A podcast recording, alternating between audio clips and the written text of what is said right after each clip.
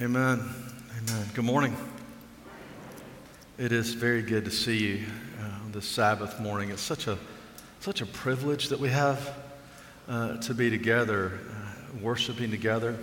Such a privilege that we have just to worship the Lord freely uh, in this place. And so it's, it's, it's, it's no, no surprise um, that God calls us to these places. Um, this morning, we're going to be in the book of Haggai. And Haggai is probably not something that you've been diving into lately, but it might be. It might be. Uh, Haggai is at the end of the Old Testament. So, probably the easiest way to find it is go to Matthew and then go back past Malachi, and then you get to Zechariah, and then Haggai and Zephaniah. So, Haggai is right there between the Z's. Okay? And so, uh, go to Haggai. It's only two chapters long, two short chapters. We're going to read the first chapter, but we're going to dive into a, a bit of, of both of those. I'm looking forward uh, as we, we dial down this, um, this great series in Christ and the Minor Prophets. Such a beautiful thing to discover our Lord uh, in the Minor Prophets in the Old Testament. Next Sunday, Pastor Jim Ferguson is going to open up Zechariah for us. Really excited about that. The weekend after that, uh, Nathan is going to finish up uh, with the, the book of Malachi. Uh, I'm Harrison Spittler, by the way, pastor of adult ministries here at EP. Will you join me as we go to the Lord in prayer? Father, Father, Abba, Father, Lord, you are not some distant, far off God. You are God. Still very God of very God, creator of the heavens and the earth but you're our God. You're personal. Jesus called you Abba, Father. Lord, you're our Abba, Father. Lord, I pray this morning as, as we open up your word that we would grasp how uh, holy you are, how huge you are, and yet how personal you are. Father, I pray that you calm our hearts and transform us. Father, I confess that uh, this morning I do not feel uh, worthy to open your word. Uh, and yet I am, I am excited and thrilled to know that even though I am not worthy, you have bid me to come into the throne room of grace with freedom and confidence. I'm excited to know again and be reminded again in this text that you dwell here with us, with me, that you have promised to be in our midst. So, Father, I pray that you would use this broken vessel to pour out uh, your beautiful, life transforming, clear, clean water for our soul. Transform our thirsty souls in Jesus' name, amen. Malachi, or not Malachi, Haggai. Uh, Haggai um, not spoken of much in the Old Testament. You see him a little bit in the New Testament where this passage is quoted, but you don't, you don't see him much at all. He was a prophet uh, in the 500s, so some uh, 2,500 something years ago, Haggai was writing and prophesying about the time of uh, of Zechariah and Ezra and um, uh, Zerubbabel. So he, he, he takes this, this passage, we're just going to read the first chapter, but he's writing it from God to Zerubbabel, the, the governor or the, the leader, governmental leader of, of Judah, and to, uh, to Joshua, uh, the son of Jehozadak, the high priest. So follow along with me, beginning in verse 1. In the second year of Darius the king, in the sixth month, on the first day of the month, the word of the Lord came by the hand of Haggai the prophet to Zerubbabel, the son of Shealtiel, governor of Judah, and to Joshua, the son of Jehozadak, the high priest. Thus says the Lord of hosts These people say the time has not yet come to rebuild the house of the Lord. Then the word of the Lord came by the hand of Haggai the prophet. Is it a time for you yourself to dwell in your paneled houses while this house lies in ruins? Now, therefore, thus says the Lord of hosts Consider your ways. You have sown much and harvested little. You eat, but you never have enough. You drink, but you never have your fill. You clothe yourselves, but no one is warm. And he who earns wages does so to put them into a bag with holes. Thus says the Lord of hosts Consider your ways. Go up to the hills and bring wood and build the house, that I may take pleasure in it, and that I may be glorified, says the Lord. You looked for much, and behold, it came to little. And when you brought it home, I blew it away. Why, declares the Lord of hosts? Because of my house that lies in ruins, while each of you busies himself with his own house. Therefore, the heavens above you have withheld the dew, and the earth has withheld its produce. And I have called for a drought on the land, in the hills, on the grain, the new wine, the oil, on what the ground brings forth, on man and on beast, and on all their labors. Then Zerubbabel, the son of Shealtiel, and Joshua, the son of Jehozadak, the high priest, with all the remnant of the people, obeyed the voice of the Lord their God, and the words of Haggai the prophet, as the Lord their God had sent him. And the people feared the Lord. Then Haggai, the messenger of the Lord, spoke to the people with the Lord's message I am with you, declares the Lord. And the Lord stirred up the spirit of Zerubbabel, the son of Shealtiel, governor of Judah, and the spirit of Joshua, the son of Jehozadak, the high priest, and the spirit of all the remnant of the people.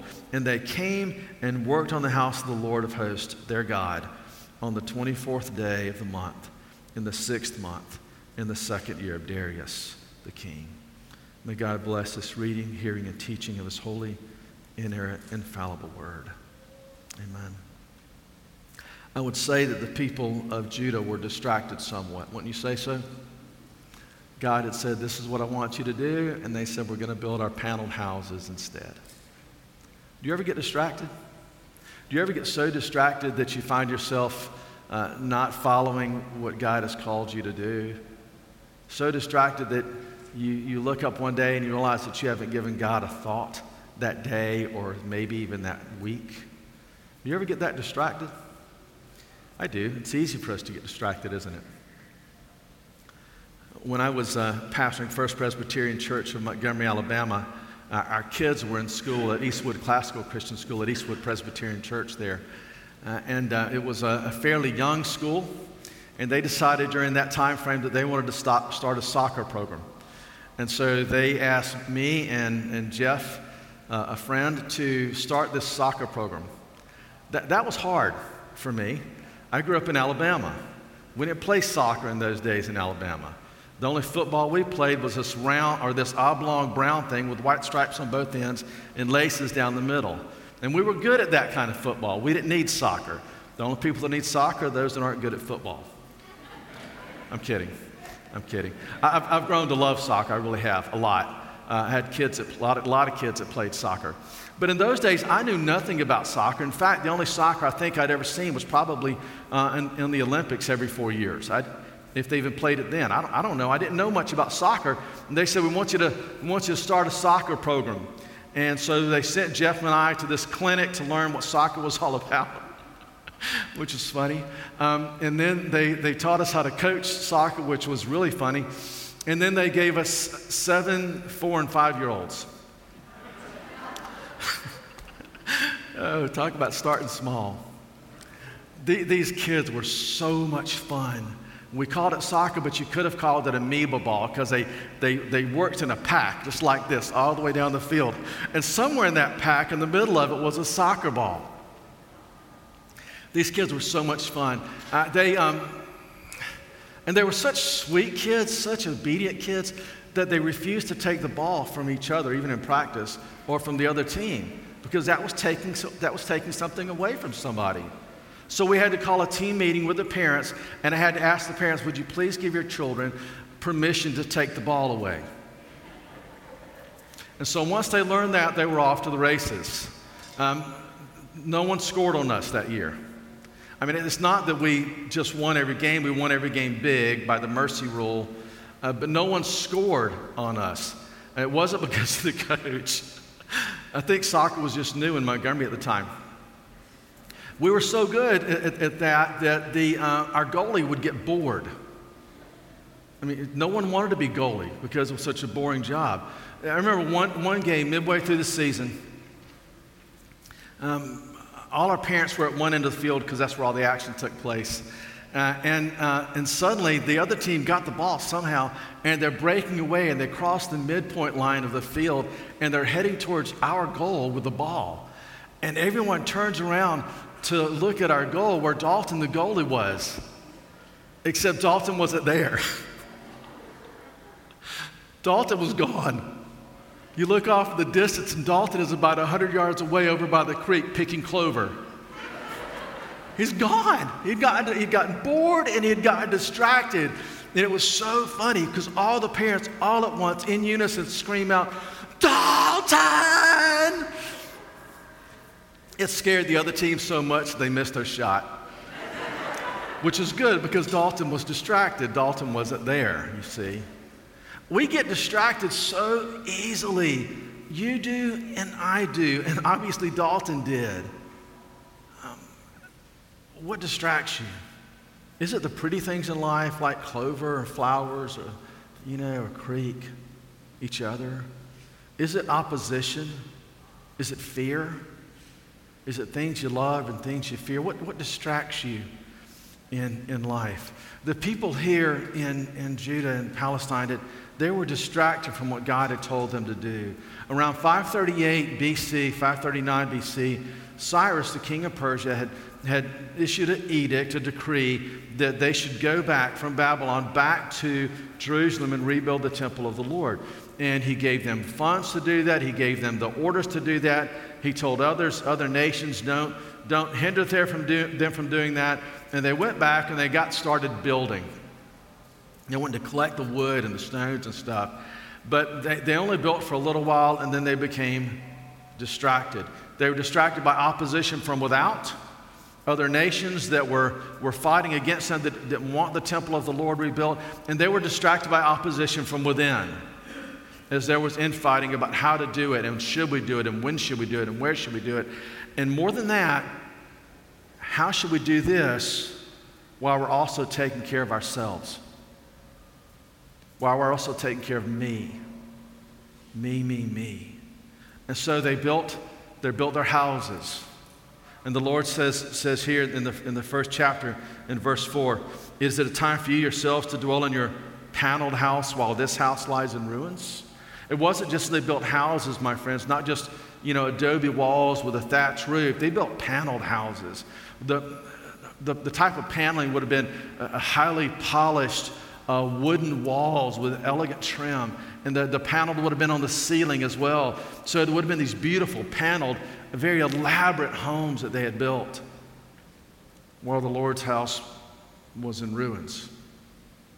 Not only did they build their paneled houses, they planted fields, they planted, planted crops, and they planted vineyards, and, and they had grapes growing up and, and wheat that was growing up. Everything was looking good on the outside, except the Lord's house was in ruins. And, and God's not, not excited about that, to say the least.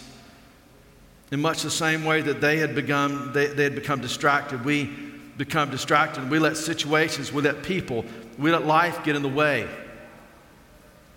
of following Christ. Verse 2 Thus says the Lord of hosts, these people say, these people say the time has not yet come to rebuild the house of the Lord. Did they say it with their mouths? Probably. Did they say it out loud to each other? Probably. They probably sat around and they, they took a vote. Do we rebuild the house of the Lord? And, and, and at some point somebody said, no, let's wait. And they said it out loud. And they put off building the house of the Lord. And they busied themselves with their paneled homes and their crops and their fields. They spent their time and their money and their energy and their passion on themselves and on their own plans, on their own priorities, and they left the Lord aside. Basically, what they said was they said, Life revolves around me. Me.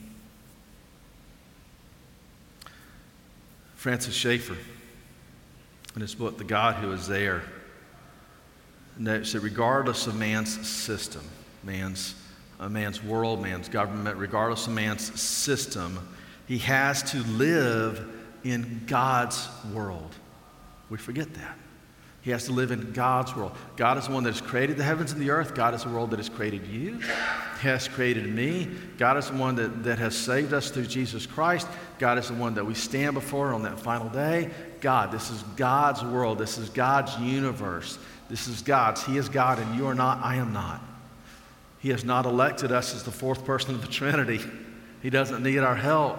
It's not that He is lucky to have us on His team, even. This is God's world. And how quickly we forget. So, where do we lose focus on the Lord and grow complacent as these Israelites did in this case? How do we grow complacent? The big word, the big word there is worship. This is the big answer. Where do we grow complacent? We will grow complacent in the things we worship, in the people we, we worship. So, worship means to ascribe worth. And it's not just a, um, a one hour, a one hour and 15 minute thing that you do on Sundays, or in this case, also on Saturday afternoons. It's not just that, that one hour out of 168 that we, we worship. Worship is 24 hours a day, seven days a week. Now, now true, there's that, that corporate time when we come together, uh, you know, once a week, and, and, and that's a beautiful time. And it's that time where we're, we're, we're told to not forsake the fellowship together of the saints. God calls us together to this place. But that's not the only time we worship.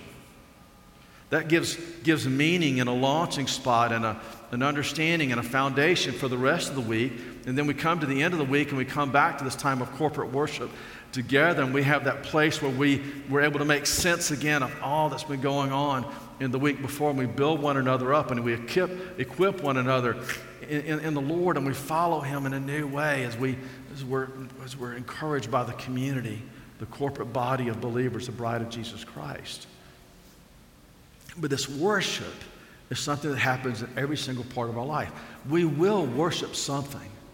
Everybody will worship something, whether you're a believer in Jesus Christ or not. Listen, if you're not here, if you're here this morning and you're not yet a believer in Jesus Christ, I can tell you, even you, you're worshiping something. You're worshiping someone, even if it's like the Israelites were in this place, just worshiping yourself.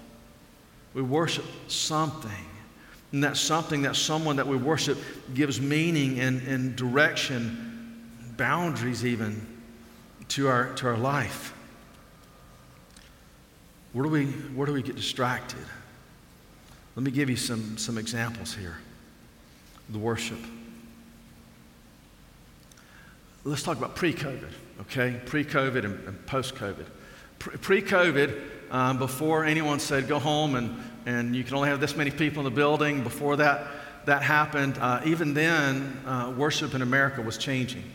There was a time when, when church attendance in, in the United States uh, was an important part of every week. It's, it was a center part of, a central part of everyone's life. Uh, and so, if you were a believer, if you were in a church, a church would consider you an, a- an active member of that church if you were there uh, three to four Sundays a month, uh, and then some during the week, even. Then it went down to, well, you know, let's lower the bar. You're only an active member if you're there maybe two Sundays a month, and then, uh, then maybe once during the week, maybe. And, and, then, you know, now it's, it's changed to where um, these people that make these words up and these little stories and blogs, they, they, they said you're an active member in a church if you're there once, once a month.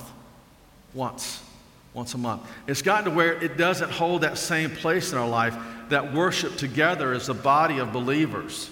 Now, I want you to notice that here in the book of Haggai, God is speaking to the body, the whole body of believers not just to one individual or one individual here, one individual there. He's speaking to them as a body. We're a body of believers, my friends. But we get distracted and we let other things get in the way. What gets in the way? Well, maybe what gets in the way is um, vacation. Everybody needs vacation. Vacation is a great thing. We go on vacation and we go on another vacation. We go on lots of vacations. Before long, you know, we're going on vacation on Sunday morning. We haven't left the house Maybe we haven't even left our pillow, but we're going on vacation from worshiping with a body of believers. Uh, one of the greatest things that's gotten in the way would be um, would be athletics. You know, it, it used to be that in athletics, uh, you know, little league teams didn't take place on Sundays, they didn't take place on Wednesdays. And now there, there, are, no, there are no boundaries. So, my, my friends, listen, um,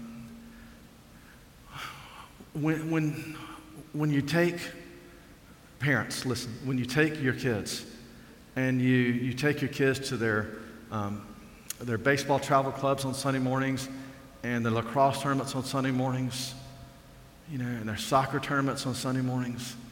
And you, you, you begin to let those things take the place of worship together with the body of Christ on Sunday mornings. What you're teaching them, what you as parents are teaching your children, is that those things are more important than worshiping with the body of Christ.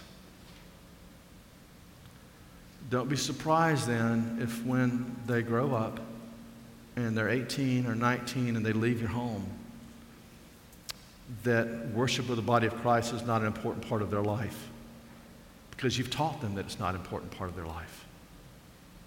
That's not to say that lacrosse and soccer and baseball are not important. They're great, they're fine, they're fun, they're important. I've got seven kids. We do sports. We have a blast with sports. I get that. But when we teach our kids that those things are more important, than worship with the body of Christ, what we're actually teaching them is those things are more important than the Lord and their own relationship with Him. And that's what they catch. So let's take it away from, from just the parents and kids thing.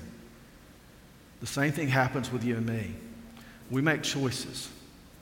We make choices about how we're going to spend our time, our money, where we're going to go on a Sunday morning, or lately even on a Saturday afternoon.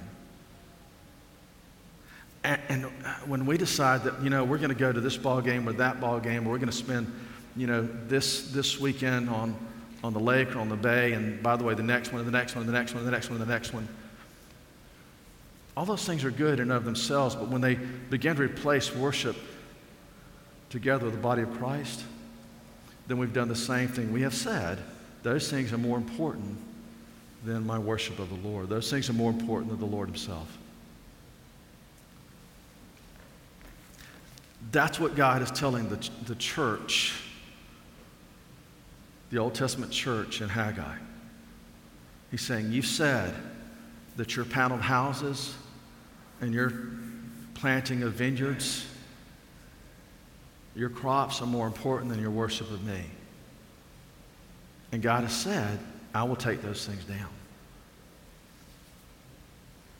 There's a you say, and then there's a God says. We do it with our worship with corporate body, we do it with our, our giving, we do it with our work, we do it with our time. Listen, all those things are important. I get it. I get it. Work, work's important. But when, when work so monopolizes our time and our energy and our passions that we, we're not worshiping the Lord, then work has become our God work can be energizing. Uh, for me, uh, work was a way of, um, well, it was a way of getting kudos. It was a way of getting pats on the back, you know. And I remember it was re- I was uh, working for a, um, a, uh, a, restaurant chain right out of college, and um, they had 215 restaurants, and, and they gave me the one that was um, like right close to the bottom. I think it was like I don't know, 213 out of 215 in profits because they had never earned a dollar in profit. Uh, and they said, We want you to take this restaurant and we want you to make it profitable for the first time ever. And I loved the challenge and because I thought, well, there's kudos and there's the challenge, there's something I you know, pour myself into. And so I did. And six months later, we were earning lots of profit. We were positive in, in net profits. We had lines out the door. You know, it was a waiting list. It was it was a great, a great gig, but here's the thing I was working 100 hours a week. I was working 100 hours a week, and my spiritual life was in shambles. I had let the kudos that I was getting from that success become my God. It happens to all of us.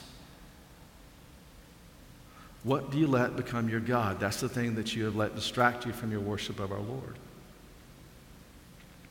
Nancy Pearcey, a student of Francis Schaeffer, in her book Total Truth. Beautiful book, wonderful book. It's, it's, not, it's not light reading, it's about this thick and it's power packed from beginning to end. Great book, though.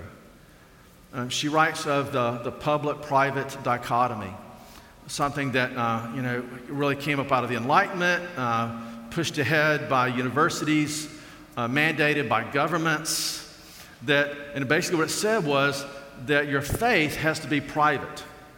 Keep your faith private. In your own little world, you can, you can talk about your faith. But not in the public sphere.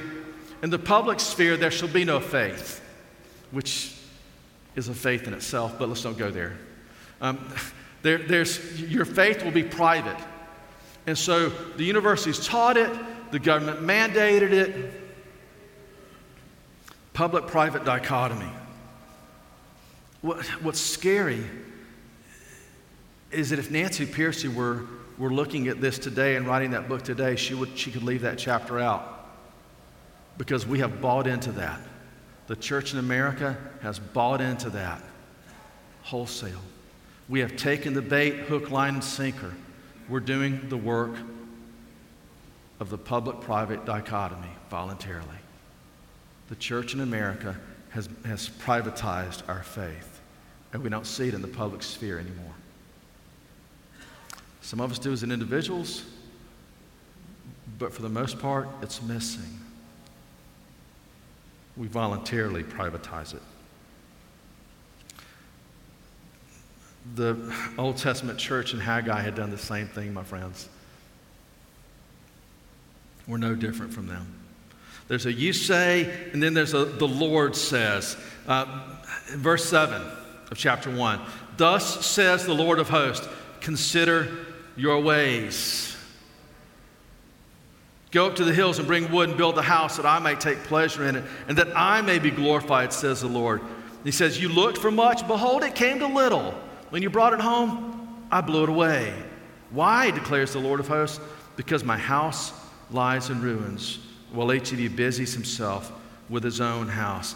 I, the Lord, says. Did you know, listen, 29 different times in these short two chapters, 29 times we read, I the, I, the Lord say, or the Lord says, or the Lord declares, or thus saith the Lord, or something like that, 29 times in two chapters.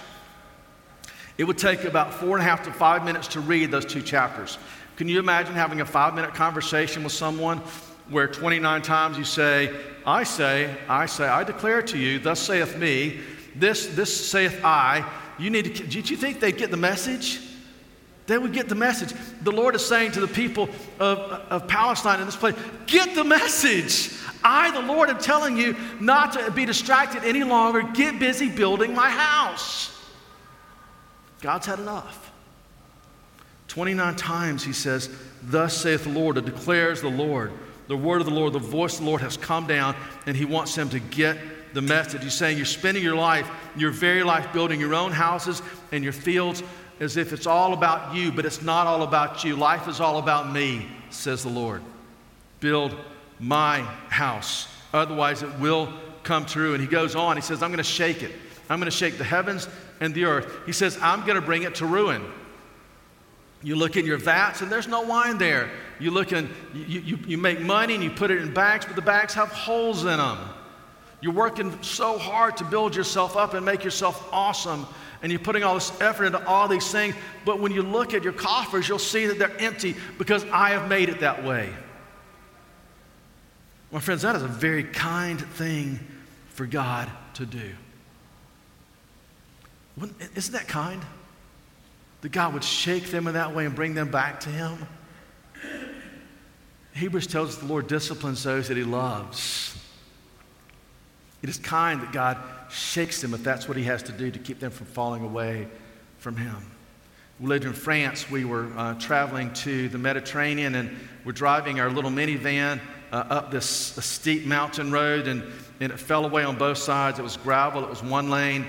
And so, I don't know, it seemed like it was barely wide enough for a motorcycle, much less a minivan. It was probably two or three lanes wide, but um, I didn't like heights, still don't and it, it fell away on both sides, probably three or 400,000 feet. You know, and, and, and there, were no, there were no guardrails on either side, okay? and did I mention it was gravel and it was going straight up? And so by the time we get to the top, I think my fingers might have needed to be pried off the steering wheel. They were white knuckled. They were white knuckled, weren't they? They were. And so um, one of our children was more adventurous than the others. And I knew what would happen is we stopped at the top of that cliff, which had no guardrail in it either. This individual would be going to the very edge to lean over the edge to see what they could see. And, and, and I wanted to do the same thing, sort of. But there, the, the sailboats, the large sailboats at the bottom were so far away they looked like ants. I mean, it was, it was it literally was probably a couple thousand feet down or, or more. I told that, that particular child before I let that child out of the car, I'm going to hold your hand. And if you let go of my hand, I will break your fingers. now, would I have really broken that child's fingers? No. But the thing is, the thing is, I knew that that child needed me, that child's father, that child's Abba father, to keep that child from getting too close to the edge of the cliff. That, that's what God is doing here in, in, in Haggai. He's saying, You're too close to the edge of the cliff, my children. And I'm going to bring to ruin those things you're working on so that you'll return to me because that's where the joy really is. God is saying to them, the whole universe, time, space, matter, everything, everything in it belongs to me. I am God and you are not. How did they respond? How would you respond? We see in verse 12 that the whole remnant of Israel the whole remnant responded in faith and began to build the house of the Lord. And they finished it in about four years, starting in about 520 BC. They finished the temple of the Lord. They responded to God's word. Thus says the Lord. How do you respond to God's word? How do you respond? And how will you respond even today? Let me tell you what God said to them after they began that response, after they began to re- rebuild. He goes back. This is in four, Haggai's built in, in, in, in oracles, uh, little snippets of conversation. The Lord says this, the Lord says this, the Lord says this. So, in, in this next part in chapter 2, we're not going to read it all, but I want to give you a sense of what it says. He's telling them about his covenant promise to them. He gives them four things in this covenant as a reminder of the covenant promise. He speaks of his presence, he speaks of his peace, he speaks of his provision, and he speaks of his promise. Four things. After he has said that I'm going to shake you, it's going to be good. In chapter 2, in verse, verse 5, he mentions the covenant. He said, According to the covenant that I made with you when you came out of Egypt, listen, my spirit remains in your midst. Fear not. My spirit remains in your midst. Fear not. Even though these people had not obeyed God previously and built his house, even though they'd built their paneled houses and done all these other things, God's reminded them, because of my covenant that I made with you when I brought you out of Egypt, I have remained. The whole time I have remained in your midst. I have never left you. I have been with you the whole time. Even when you walked away from me, I still hung with you. And then in chapter 2, beginning in verse, verse 7 or verse 6. For thus says the Lord of hosts, yet once more in a little while I will shake. I will shake the heavens and the earth and the sea and the dry land. That's everything, folks. Heavens, earth, sea, dry land. I will shake it all. And then verse 7 I will shake all nations. So the treasures of all nations shall come in, and I will fill this house with glory, says the Lord of hosts. The silver is mine, the gold is mine, declares the Lord of hosts. The latter glory of this house shall be greater than the former. The glory coming is greater than the glory that used to be, says the Lord of hosts. And in this place I will give peace, declares the Lord of hosts there's a greater glory coming. This, this, this new house, this new temple, he says, is greater than the old temple. Now, what we know from other places in the Old Testament is that this, this new temple, they were dismayed by this new temple. It wasn't as grand and glorious physically as the former temple, there was something missing about it. It just wasn't that exciting. There wasn't that much gilt. There wasn't that much gold. There wasn't that much polished wood and marble. It, it just it, it wasn't as glorious as the former one if you looked at it just in a physical sense. So, what's God saying? He's saying there's a greater and more glorious and a grander temple coming. That grander and more, glorious temple is none other than Jesus Christ. And He says to them, In this temple, I will give you peace. There's going to be peace coming. Fear not, I'm with you. I'm in your presence and I'm bringing you peace. It's a promise of the Messiah to come. There's, yeah, I'm going to shake the heavens and the earth, the sea and the dry land, but there's a, a, time coming where nothing will be shaken again, where what is coming will be more glorious. We see in John chapter 1 and verse 14, for we have beheld his glory, the glory of the one and only Son who came from the Father, full of grace and truth, speaking of Jesus Christ. Glory. There's glory in, in Jesus. And then in, in, in Hebrews in chapter 1, he speaks of this, this glorious one again, beginning in verse 3 in Hebrews. He is the radiance of the glory of God, the exact imprint of his nature, and he upholds the universe by the word of his power after making purification for sins. He sat down at the right hand of the majesty on high, having become as much superior to the angels as the name he has inherited is more excellent than theirs. Glor- the glorious one is none other than Jesus Christ that he speaks of, and that is the one that, that, that cannot be shaken. Again, in Hebrews in chapter 12, beginning in verse 12, this phrase, yet once more, indicates the removal of things that are shaken. That is, things that have been made in order that the things that cannot be shaken may remain. Therefore, let us be grateful for receiving a kingdom that cannot be shaken, and thus let us offer to God acceptable worship with reverence and awe, for our God is a consuming fire. He is the one that is worthy of our reverence and our awe and our worship. He is the one that cannot be shaken, and He builds a kingdom that cannot be shaken. The stuff of earth is shaken and, and does not last. He gives us presence, He gives us peace. He also gives us His provision, His blessing, even now. Looking again at verse in chapter 2, beginning in verse, uh, verse 14. Then Haggai answered and he said, So it is, so is it with this people and with this nation before me, declares the Lord. And so with every work of their hands, what they offer there is unclean. He's saying, All the worship that you're offering me, it's unclean. It's defiled. So, what's God going to do about that? Now then, consider from this day onward, before stone was placed upon stone in the temple of the Lord, before they did anything on the temple. How did you fare? When one came to a heap of 20 measures, there were but 10. When one came to the wine vat to draw 50 measures, there were 20. I struck you and all the products of your toil with blight and with mildew and hail, yet you did not turn to me, declares the Lord. Consider from this day onward, from the 24th day of the ninth month, since the day that the foundation of the Lord's temple was laid. Is a seed yet in the barn? Indeed, the vine, the fig tree, the pomegranate, the olive tree have yielded nothing. But from this day on, from this day on, I will bless you. From this day on, I will bless you. You've done this work with defiled hands, and the work of your hands has produced nothing. But from this day on, I will bless you. My friends, that blows apart everything this world thinks they know about God.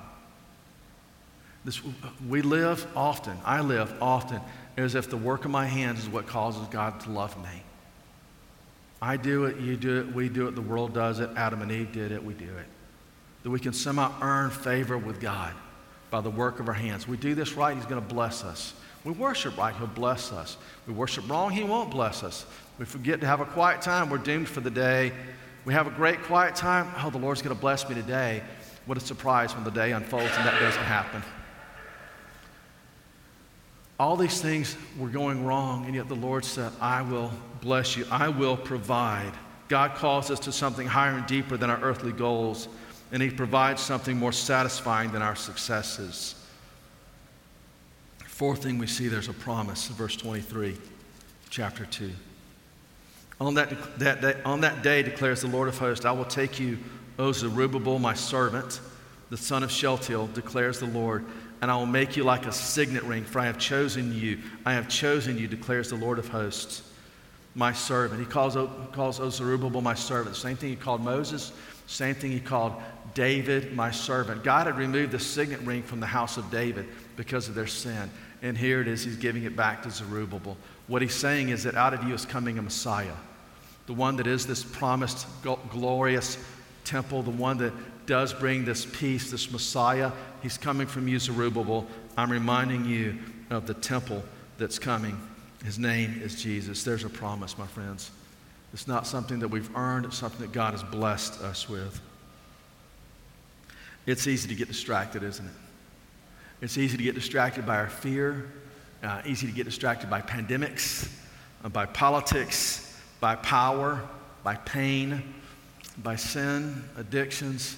It's so easy for you and I to get distracted from the Lord as if somehow He is dead. But we have a God that loves us so intensely that when we walk away in distraction, He disciplines us if that's what it takes to bring us back because He is a kind and loving Father. The Lord uses the words in Haggai from this day on, from this day on, from this day on. So I would use those words with you as well. From this day on, from this day on, do not be distracted any longer by the stuff of earth. From this day on, let the Lord God be your God. Let's pray.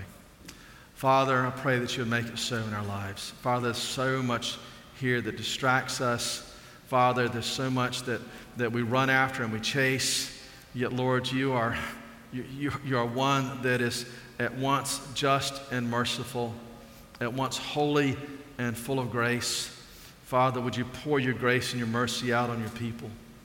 Lord, would you give us the courage, um, the spirit, Father, to follow you again and again and again and anew, renewed every day by the gospel of Jesus Christ. Father, if there's anyone here this morning that has never met you, I pray that that changes even now. Lord, that they would look to you and they would say, Lord God, be my God. Forgive me for the distractions. Forgive me for the stuff I've chased. And be my Lord. Forgive me of my sin, Lord. And be my God. In Jesus' name.